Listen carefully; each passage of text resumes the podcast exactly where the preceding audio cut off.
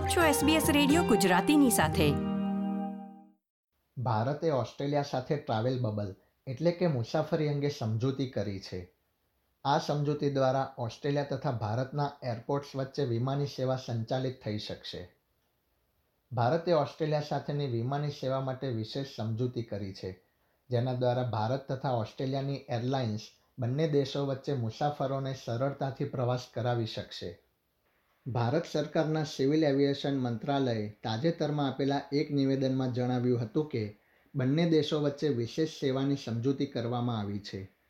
Covid nineteen મહામારીના કારણે સામાન્ય આંતરરાષ્ટ્રીય વિમાની સેવા સ્થગિત કરવામાં આવી હોવાથી, આ સમજૂતી દ્વારા બંને દેશના મુસાફરો હવે મુસાફરી કરી શકશે.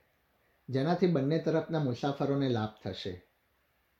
નાગરિક ઉડ્ડયન મંત્રાલયના જણાવ્યા પ્રમાણે ભારતમાં આવતી ફ્લાઇટ્સમાં ઓસ્ટ્રેલિયા તથા ન્યૂઝીલેન્ડમાં ભારત, નેપાળ અને ભૂટાનના નાગરિક, તમામ ઓવરસીઝ સિટીઝન્સ ઓફ ઇન્ડિયા એટલે કે ઓસીઆઈ કાર્ડ ધારકો તથા અન્ય દેશોનો પાસપોર્ટ ધરાવતા પીઆઈઓ કાર્ડ ધારકો અને તમામ વિદેશી નાગરિકો જો ભારતના વિઝા ધરાવતા હોય તો તેઓ ભારત મુસાફરી કરી શકે છે.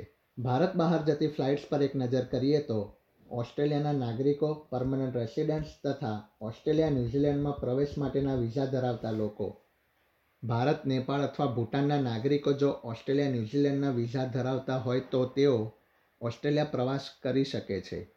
જો કે ભારત, નેપાળ અને ભૂટાનના નાગરિકોને તેમના મુસાફરીના અંતિમ સ્થાન દરમિયાન મુસાફરીના પ્રતિબંધોનો સામનો કરવો પડશે કે કેમ, તે અંગે તપાસ કરવાની એરલાઇનની જવાબદારી રહેશે.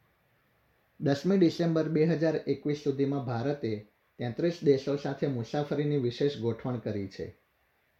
જેમાં Singapore, Canada, France, Germany, Finland, Japan, Kuwait, Qatar, Oman, UAE, United Kingdom તથા અમેરિકા જેવા દેશોનો સમાવેશ થાય છે. આ પ્રકારની વધુ માહિતી મેળવવા માંગો છો? અમને સાંભળી શકશો Apple podcast Google podcast Spotify કે જ્યાં પણ તમે તમારા પોડકાસ્ટ મેળવતા હોવ.